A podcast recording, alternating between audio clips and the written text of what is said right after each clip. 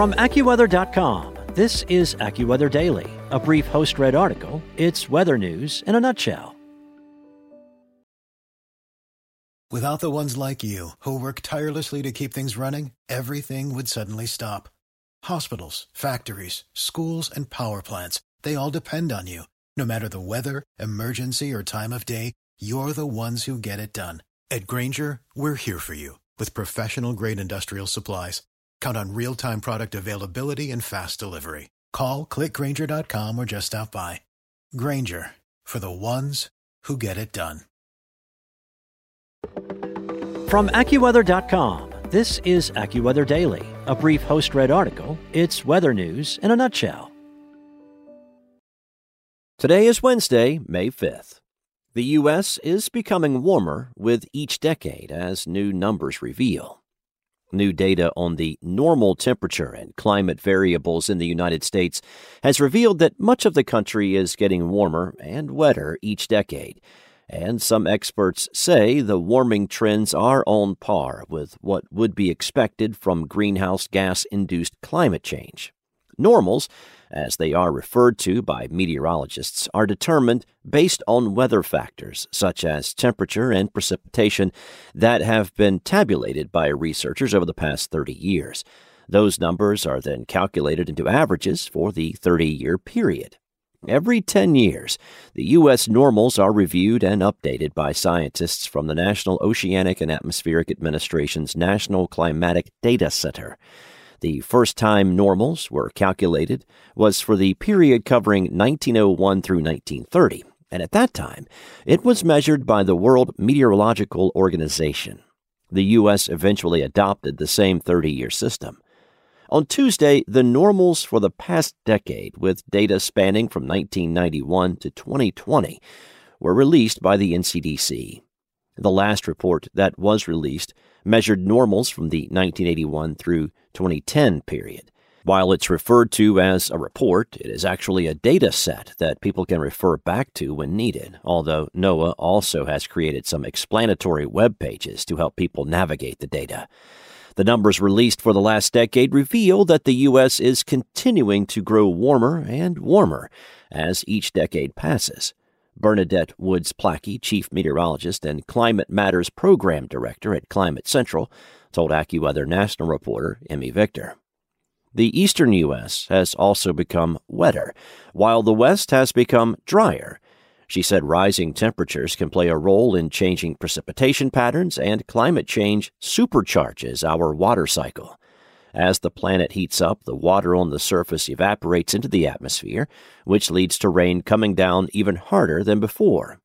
However, as the Earth's atmosphere constantly tries to reach equilibrium, not every place faces more rainfall.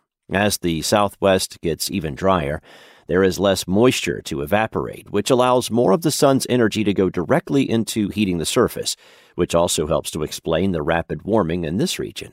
AccuWeather senior meteorologist Brett Anderson wrote in a recent blog post on the topic. Woods Placky explained that in drier areas, such as the West, the precipitation tends to come in stronger than ever when it finally comes. We're seeing a mixed signal, she said. It's getting drier, but when it does come down, it's coming down in these downpours. This is critical data for the work forecasters do each day, so the news is big in the meteorological community. Tracking weather normals allows meteorologists to put today's or this year's weather into context versus recent history to detect trends and rate the rarity of current weather events versus history, AccuWeather's senior weather editor Jesse Ferrell said. In addition to the weather community, many other industries that are not directly tied to meteorology look to weather normals as well. We have a lot of people that rely on what happens in our weather and our climate to do their daily work, Woods Placky said. Farmers need to know when to plant crops and what types of crops. Cities need to know how to plan for snow removal and how much snow to expect. Beyond farmers and city planners, energy and utility companies need to understand normals so they can best prepare for different seasonal demands.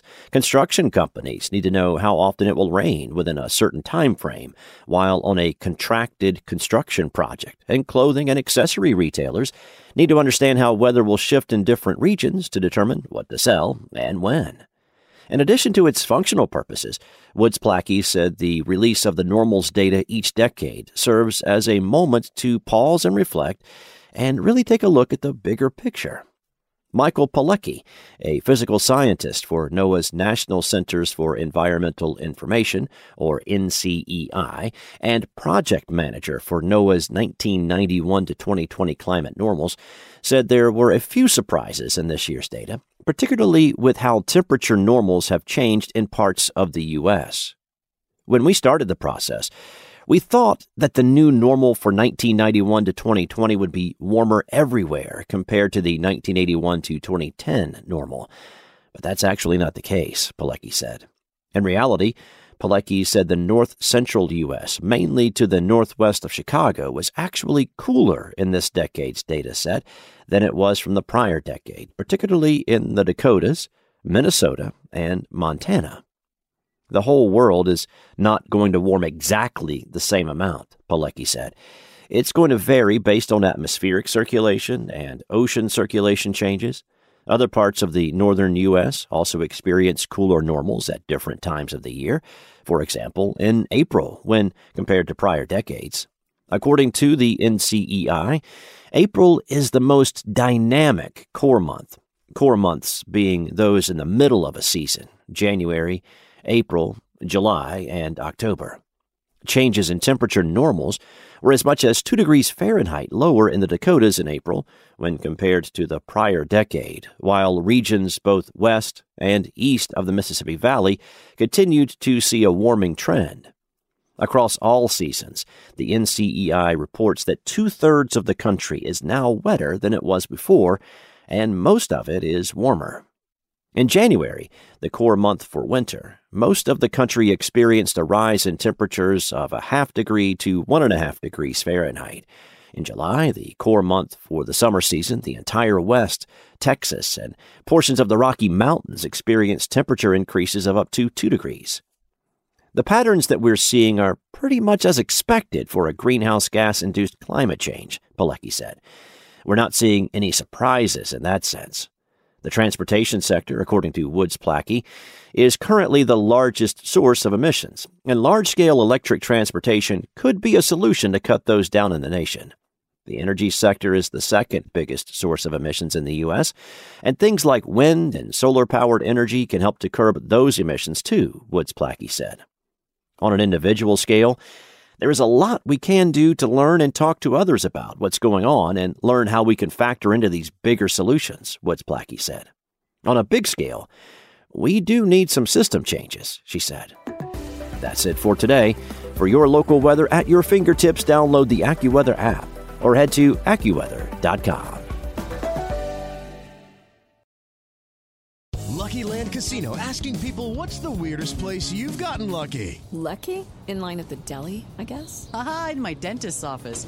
More than once, actually. Do I have to say? Yes, you do. In the car before my kids' PTA meeting. Really? Yes. Excuse me, what's the weirdest place you've gotten lucky? I never win and tell. Well, there you have it. You can get lucky anywhere playing at LuckyLandSlots.com. Play for free right now. Are you feeling lucky? No purchase necessary. Void where prohibited by law. 18 plus. Terms and conditions apply. See website for details.